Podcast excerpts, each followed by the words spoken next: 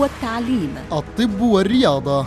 حياة المسلمين وغير المسلمين الصينيين كلها مواضيع يعالجها برنامج الصين تحت المجهر. برنامج الصين تحت المجهر يقدم لكم صينا متنوعة.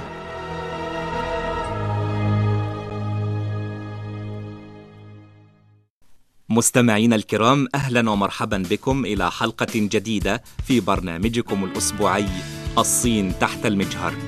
الذي نقدم خلاله مختارات من حلقات برنامج طريق الحرير الذي تعده إذاعة الصين الدولية بالتعاون مع الإذاعة المصرية. ويتناول الأخبار والقضايا والعلاقات الاقتصادية والثقافية والاجتماعية والمعالم الأثرية والسياحية في الدول المطلة على طريق الحرير الذي يعد ارثا حضاريا للإنسانية كلها. طريق الحرير برنامج إذاعي نقدم لكم فيه بعض ملامح العلاقات المصرية الصينية من أجل مد جسور المحبة والصداقة والود بين الشعبين. طريق الحرير فقرات متنوعة نعرض فيها للثقافة والسياحة والاقتصاد والعادات والتقاليد في مصر والصين. طريق الحرير يأتي إليكم بالتعاون بين الإذاعة المصرية وإذاعة الصين الدولية. طريق الحرير الصين بعيون مصرية. مرحبا بكم مستمعينا الكرام واهلا بكم في حلقة جديدة من طريق الحرير. يأتيكم هذا البرنامج من قلب مدينة القاهرة فاهلا بكم. برنامج طريق الحرير يأتيكم من الإذاعة المصرية وذلك بالتعاون مع إذاعة الصين الدولية. لكي يمتد التواصل والتعارف بين الشعبين المصري والصيني. نقدم لحضراتكم في حلقات طريق الحرير مجموعة من الفقرات المختلفة والتي نهتم أن تشكل موضوعات تخص المجتمع والاقتصاد والسياحة والثقافة مرورا بفقرتنا الصين بعيون عربية. وبرنامج طريق الحرير يقدمه لكم وفاء ناجي ومحمود يوسف. في حلقة اليوم نقدم لكم أولا فقرة الصين بعيون عربية والتي نتعرف من خلالها على كيفية نطق اللغة الصينية من خلال الاستماع إلى بعض الكلمات الصينية ومعرفة معنى تلك الكلمات. وفقرة المجتمع سنتحدث فيها عن قومية مان الصينية وقبيلة السواركة في مصر. وفي فقرة الاقتصاد خبراء مصريون يطالبون بالاستفادة من التجربة الصينية في الصناعات الثقافية. وفي الفقرة السياحية سنذهب معكم في جولة منوعة تشمل متحف شينشي في الصين ومتحف أحمد شوقي في مصر. ثم ختام هذه الحلقة ونقدم فيه الفقرة الثقافية. نتحدث فيها عن رواية خان الخليلي للأديب نجيب محفوظ ورواية الممالك الثلاث للأديب لو كوان تشونغ. كل هذا وأكثر سيأتيكم عبر أثير الإذاعة المصرية من القاهرة.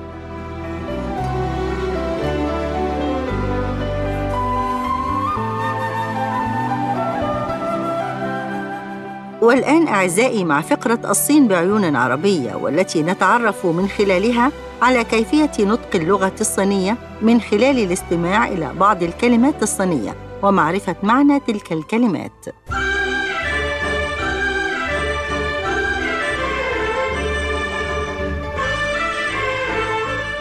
الانقلاب الشتوي باللغة الصينية يعني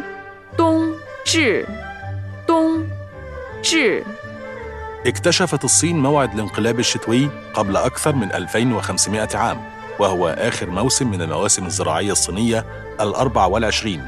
موعده بين اليومين الثاني والعشرين والثالث والعشرين من الشهر الثاني عشر وفقا للتقويم الزراعي الصيني.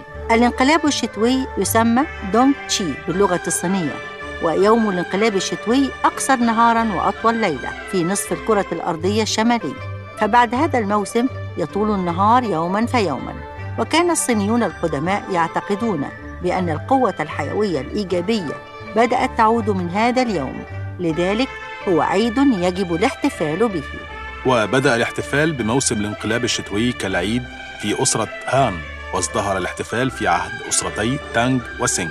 حيث تقيم الحكومة مراسم التهنئة بوصول هذا الموسم فيستريح الموظفون الحكوميون والعسكريون في هذا اليوم. وتغلق حدود البلاد وتتوقف القوافل التجارية ويتبادل الأقرباء والأصدقاء الهدايا.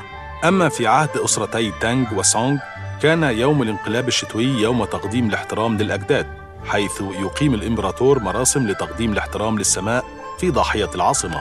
ويقدم أبناء الشعب احترامهم لأجدادهم وفي السجلات التاريخية لعهد أسرة تشينغ. عبارة تقول الاحتفال بالانقلاب الشتوي كالاحتفال برأس السنة الجديدة.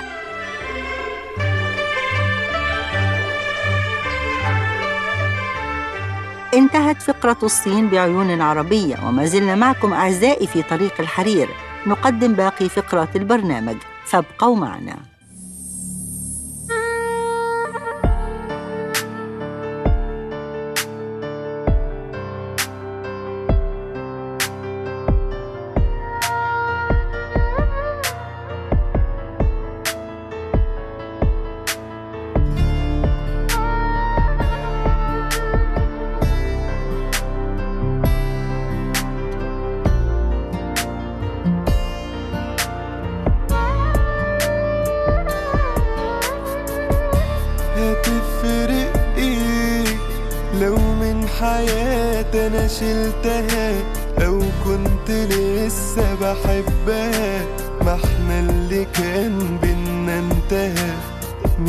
مشينا وخلصت المواضيع هتفرق إيه أي حاجة ضاعت زيها زي اللي ضاعت قبلها وأكيد هعيش من بعدها.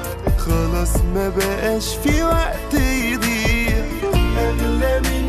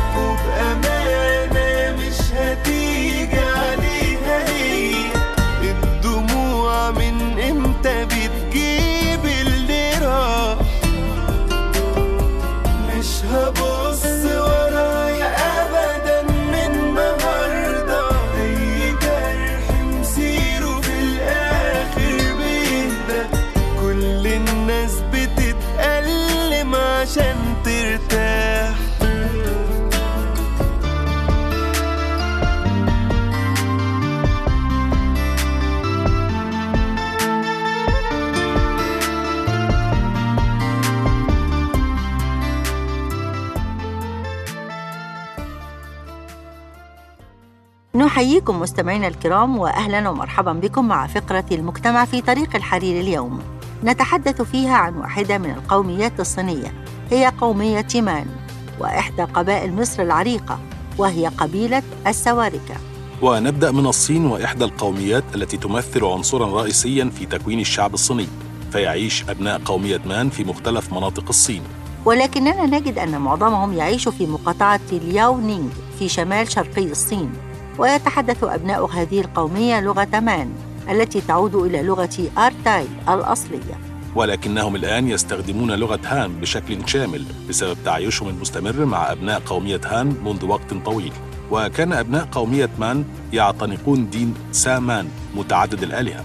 تتمتع هذه القومية بتاريخ عريق يرجع إلى أكثر من ألفي سنة. حيث كان أسلاف هذه القومية يعيشون في منطقة بين المجرى الأسفل لنهر هيلونغ بشمال جبال تشانغباي ومجرى نهر أسولي في شمال شرقي الصين. وفي العهد الثاني عشر الميلادي أسست قومية نيو تشين أو قومية مان حالياً أسست أسرة جين الإمبراطورية في الصين. وفي عام 1583 الميلادي قام نور هاتشي زعيم قومية نيو تشين بتوحيد مختلف قبائل قوميته. وأسس النظام باتسي وابتكر لغة مان. أما في عام 1635 أقر اسم مانتشو باعتباره اسما رسميا لقوميته. لنصل لعام 1636 فقد اعتلى نور هاتشي العرش الإمبراطوري وأطلق على أسرته الإمبراطورية اسم دولة تشينغ. وبعد ثورة عام 1911 تمت تسمية هذه القومية بقومية تيمان يمكن القول بأن مساهمات أبناء قومية تيمان في توحيد الصين وفتح مناطق البلاد والتنمية الاقتصادية والثقافية حين ذاك كانت كبيرة وعظيمة. وننتقل مع مستمعينا الكرام لقبيلة مصرية من قلب نسيج المجتمع المصري ومن قلب سيناء قبيلة السواركة. وهي قبيلة بدوية تنتمي إلى قبيلة بني أسد تحديداً من بني غنم إحدى فخود قبيلة بني أسد. ومن ذرية الصحابي الجليل عكاشة بن محصن بن حرثان الأسدي. وهي أكبر قبيلة في شبه جزيرة سيناء ويبلغ عدد أفرادها نحو 700 ألف فرد. هناك أقاويل بأن عدد أفرادها تجاوز المليون وما فوق وتقطن في مدن وقرى شمال سيناء. وينتمي أغلب سكان مدينتي رفح والشيخ زويد وضواحي العريش إلى قبيلة السواركة وترجع أصولهم إلى السواركية وتتألف السواركة إدارياً من ثمانية عشائر رئيسية. تعود أصل كلمة السواركة إلى العدنانية وهي من ذرية الصحابي الجليل عكاشة بن محصن. وقبيلة السواركة هي من أقدم القبائل وجوداً يتواجدون في شمالي سيناء في شرقي بلاد العريش وغربها. تشتهر قبيلة السواركة عموماً بنظافة الملبس والطعام والتقوى والصلاح وسداد الرأي. يتمركز معظم أبناء قبيلة السواركة في سيناء وشمالها تحديداً في قرى الجورة والزورعة والظهير والتومة والقريعة وقرية الطويل والعديد من القرى الأخرى. بالإضافة إلى تواجد أعداد كبيرة من السواركة ومن كافة الفروع والعشائر في وادي النيل وبالتحديد في محافظة الشرقية والإسماعيلية والمنصورة والبحيرة. وبهذا أعزائي نكون قد وصلنا لنهاية فقرة المجتمع. فاصل ثم نواصل. فكونوا معنا.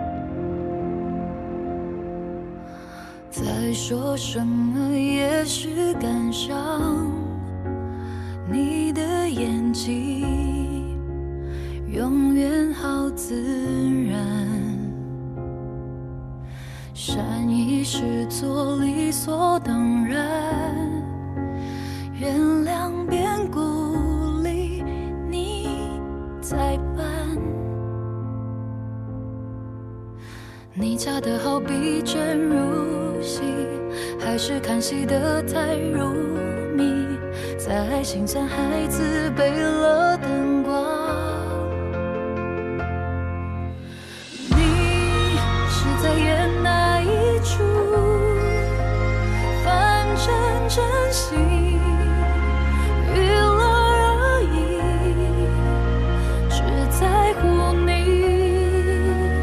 忘了自己，最佳男主角就颁给。你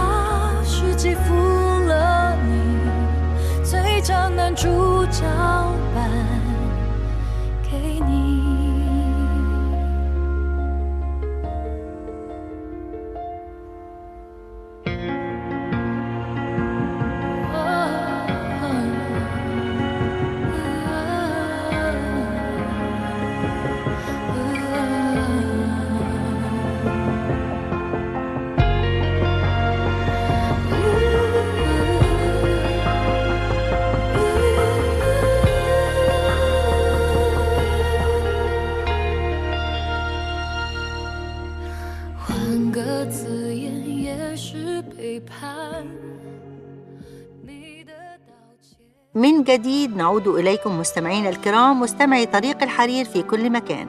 موعدنا الآن مع الفقرة الاقتصادية. نتحدث فيها عن قول الخبراء المصريين الذين يطالبون بالاستفادة من التجربة الصينية في الصناعات الثقيلة. فقد أكد خبراء مصريون على أهمية التجربة الصينية في مجال الصناعات الثقافية معتبرين إياها تجربة ملهمة. وطلبوا بالاستفادة من هذه التجربة المهمة لكونها مصدراً ورافداً مهماً من مصادر الدخل القومي. فقد أقامت وحدة الدراسات الصينية بمركز الحوار للدراسات السياسية والإعلامية مؤخراً ندوة بعنوان الصناعات الثقافية قراءة في التجربة الصينية. ذلك للتعرف على التجربة الصينية في النهضة الثقافية بمشاركة عدد من الخبراء والمهتمين والعاملين بالمجال الثقافي في مصر على المستويين الرسمي والشعبي. وكشف المستشار الثقافي الصيني بالقاهرة شي يون وين أن الصين قبل عشرين عاماً أدخلت الصناعات الثقافية ضمن خطتها الشاملة للتنمية. تلك الخطة التي يتم وضعها كل خمس سنوات لضمان تنمية الصناعات الثقافية ونهضتها فضلاً عن خطط تنمية طويلة المدى أيضاً. وقال شي إن معدل الزيادة السنوية في الدخل الخاص بالصناعات الثقافية يزيد بمعدل 20% سنوياً بعدما باتت أكثر شعبية وانتشاراً. كما تم استغلال الثورة الرقمية لدعم هذه الصناعات ليتم تداولها بشكل رقمي في مجال الكتب والفن والموسيقى. وتابع أن في الولايات المتحدة الأمريكية تساهم الصناعات الثقافية بنسبة 20% من الدخل القومي. لذلك نحاول تطوير الصناعات الثقافية في شتى المجالات مثل السينما والفنون ونشر الكتب. ففي عام 2018 أدخلت السينما الصينية 60 مليار يوان صيني وكانت الصين قبل أعوام تنتج 30 فيلماً سنوياً. والآن تنتج كل عام 600 فيلم روائي طويل. وأوضح أن الصين تدرك جيداً أن الصناعات الثقافية نقطة مهمة جداً لجذب المستثمرين الدوليين كما سنت القوانين اللازمة لدعم هذه الصناعات وحماية الملكية الفكرية. وقال عماد الأزرق رئيس وحدة الدراسات الصينية بمركز الحوار للدراسات السياسية والإعلامية إن الصين نجحت في تغيير المفهوم حول الصناعات الثقافية وتحويلها لقطاع اقتصادي يساهم بنحو 5% من الناتج الإجمالي المحلي. وبحسب مصلحة الإحصاء الصينية فإن الصناعات الثقافية ساهمت بنحو 640 مليار دولار في الستة أشهر الأولى من عام 2018 في الصين. كما أكد أحمد السعيد رئيس مؤسسة بيت الحكمة للإعلام والصناعات الثقافية على أن الصين معجزة العالم في القرن العشرين وتركز الصين على الصناعات الثقافية من منطق الهوية كما تحرص على خلق الشغف بها. وأنشأت الصين خمسة مناطق حرة للتجارة الثقافية بين دول العالم. وقال السعيد إن الصين تتجه لمواجهة السينما والدراما الأمريكية من داخل هوليوود حيث كان إنتاج فيلم ميج إنتاجاً صينياً بالكامل مع اشتراك بطلة صينية فيه وهو فيلم حطم الإيرادات.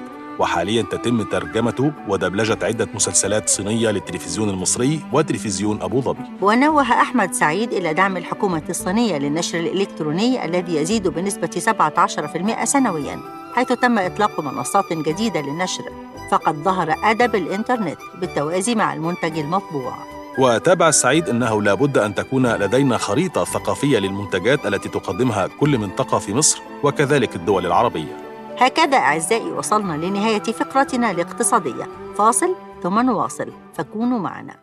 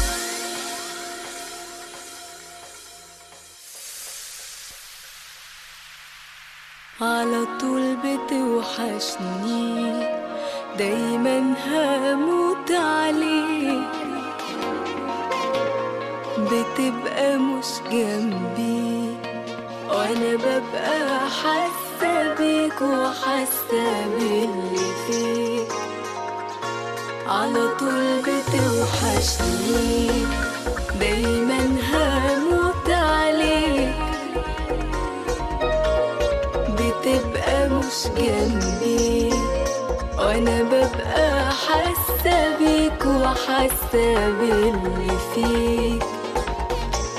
يا حب عمر أنا كل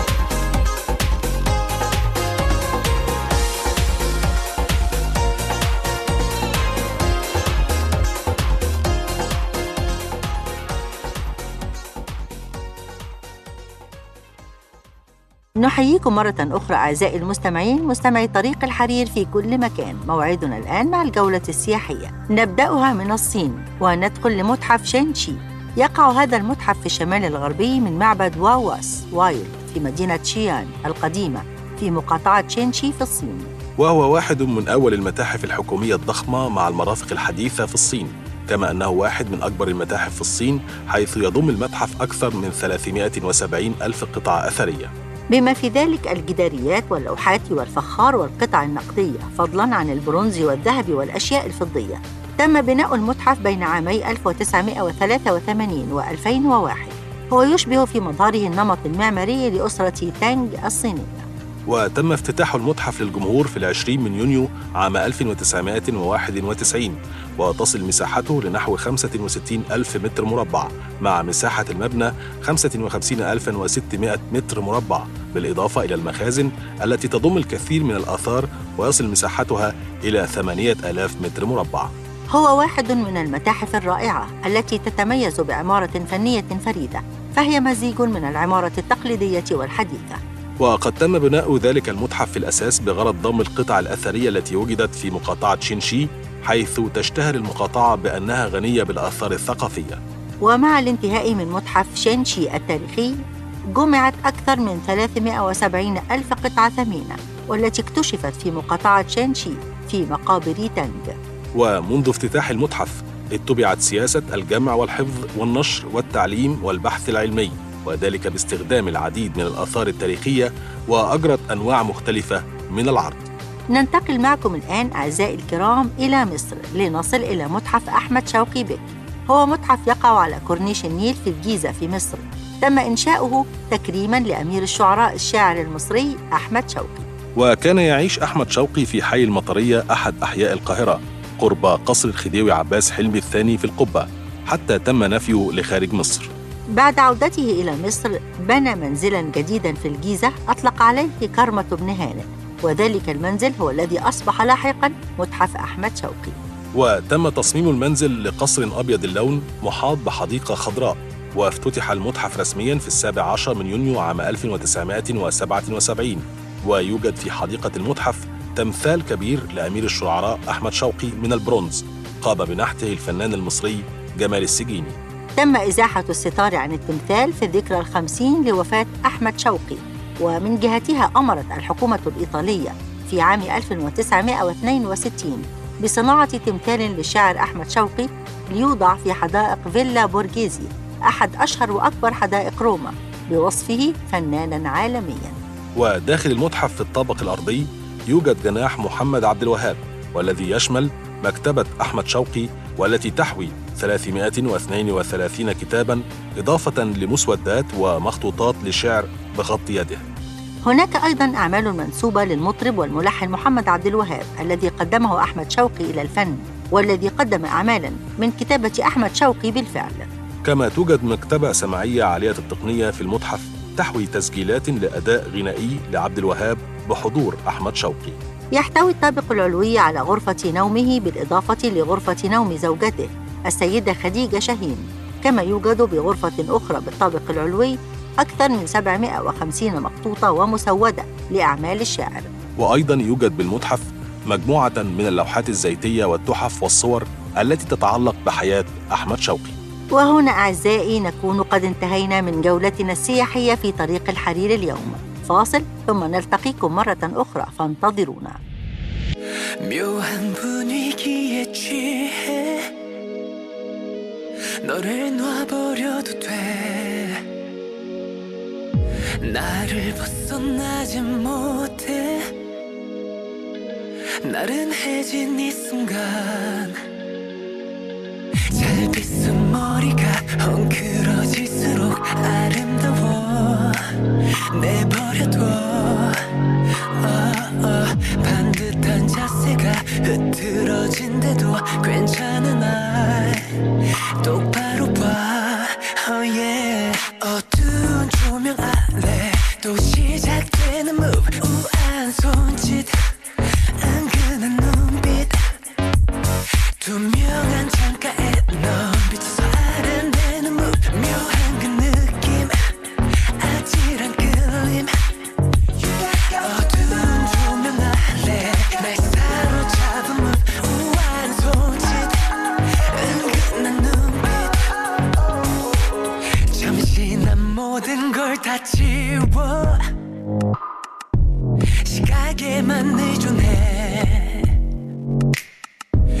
여기로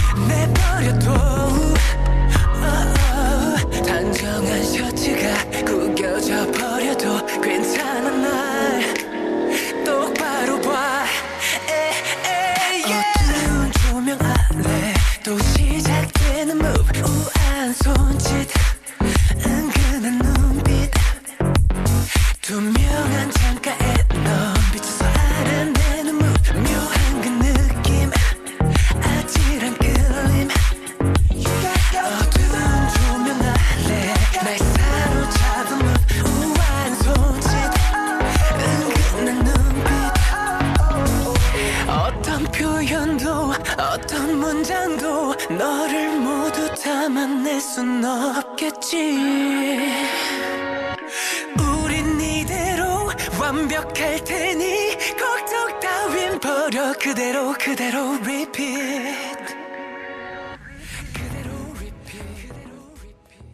نحييكم مرة أخرى أعزائي المستمعين وها قد وصلنا إلى ختام حلقة اليوم من طريق الحرير الفقرة الثقافية ونتحدث فيها عن أهمية القراءة فلا نستطيع أن نتعرف على أمة بدون القراءة وللتعرف على الصين لابد من قراءة الأدب الصيني. ولكي نتعرف على مصر فلا بد أيضا أن نقرأ الأدب المصري لكي ندخل لقلب الأمة المصرية والصينية ولذلك قررنا أن نتناول اليوم معكم أعزائي الكرام اثنين من الروايات الهامة بتاريخ الأدب المصري والصيني. رواية خان الخليلي للأديب نجيب محفوظ والممالك الثلاث للأديب لو كوان تشونغ. ونبدأ برواية لواحد من أهم الأدباء في تاريخ الأدب العربي. رواية تجمع بين عذابات الحياة ومآسيها بين الفلسفة الإنسانية والمشاعر الفطرية في حياة الناس. هي رواية خان الخليلي والتي تقع أحداثها في الحي الشهير في وسط القاهرة بكل ما يحمله الاسم من عبق التاريخ وأصالة الماضي وأيضا روعة الأدب وحبكة الرواية. في حضرة العم طيب الذكر حسن السيرة نجيب محفوظ. فتدور أحداث رواية خان الخليلي في القرن العشرين. وتحديدا في العام 1941 إبان الحرب العالمية الثانية. من خلال شخصية أحمد أفندي عاكف الذي اضطر أن يقطع تعليمه ويتوظف حتى يرعى أسرته بعدما تم فصل أبيه من العمل. وأحمد أفندي عاكف أصبح موظفا بالدرجة الثامنة في وزارة الأشغال المصرية ويبلغ من العمر أربعين عاماً. يقطن أحمد أفندي في حي السكاكين مع أسرته. وتدور أحداث الرواية على كثير من المواقف بينه وبين أخيه إلى أن يموت أخيه رشدي في آخر الرواية. وتنتقل الأسرة إلى مكان آخر تاركة خان الخليلي بآلامها وأحزانها. وننتقل معكم لثاني رواية في فقرتنا اليوم وهي الرواية الصينية الرومانسية الممالك الثلاث. وهي رواية تاريخية تعود إلى القرن الرابع عشر للمؤلف الصيني لو كوان تشونغ تتحدث رواية الممالك الثلاث عن نهاية سلالة هان وفترة الممالك الثلاث في تاريخ الصين. فالقصة التاريخية والأسطورية تصور في إطار رومانسي ودرامي حياة الإقطاعيين وخدمهم. وبينما تتبع الرواية مئات الشخصيات فهي تركز بشكل أساسي على كتل السلطات الثلاث التي نشأت من بقايا أسرة هان والتي ستشكل في النهاية الدويلات الثلاثة وهي مملكة واي ومملكة شو ومملكة وو الغربية. تعتبر رواية الممالك الثلاث رواية رومانسية وهي واحدة من أربع روايات كلاسيكية كبرى في الأدب الصيني تحتوي على ما مجموعه 800 ألف كلمة وما يقرب من ألف شخصية دراماتيكية معظمها تاريخية في 120 فصلاً. والرواية من بين أكثر الأعمال الأدبية المحبوبة في شرق آسيا وتمت مقارنة تأثيرها الأدبي في المنطقة مع أعمال شكسبير على الأدب الإنجليزي. إلى هنا أعزائي نكون قد انتهينا من فقرتنا الثقافية والأخيرة في حلقة اليوم من طريق الحرير. نتمنى أن تكون حازت على إعجابكم. وإلى اللقاء وحلقة جديدة من طريق الحرير. كان معكم في حلقة اليوم مقدمي البرنامج وفاء ناجي ومحمود يوسف. رئيس التحرير فضل فايز. فريق الإعداد هبة رجب ولاء العقاد منى حسن. إخراج عدنان لي. ومن الهندسة الإذاعية الزميل كريم سيد. مستمعينا الأعزاء في طريق الحرير كلنا شر.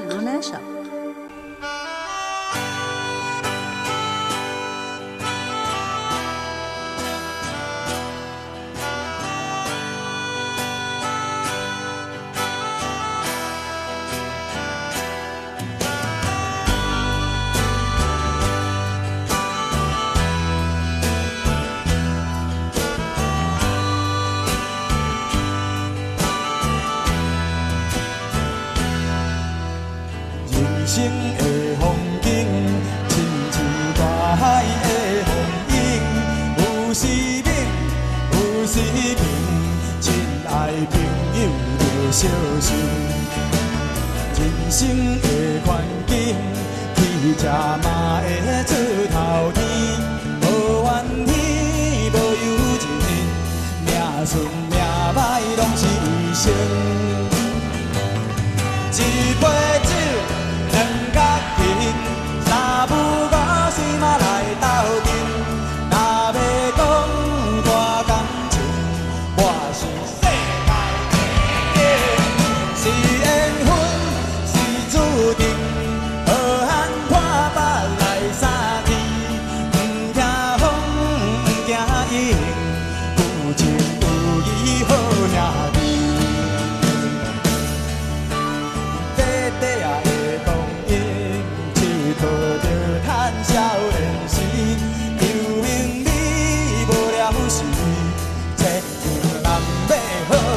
借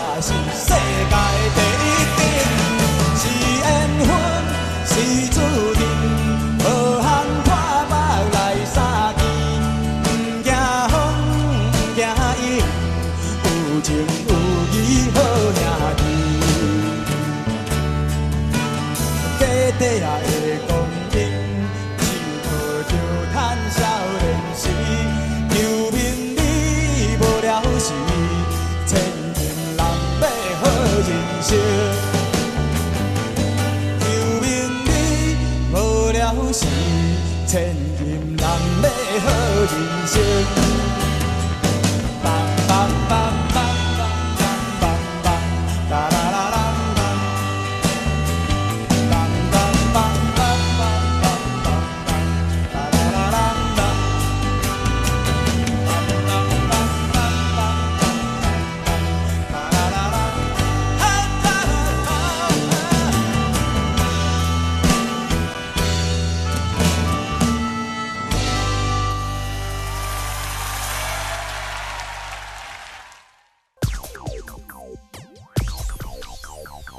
إذاعة سين الدولية ترحب بكم على, على الموجات القصيرة وموجات أف أم والإنترنت.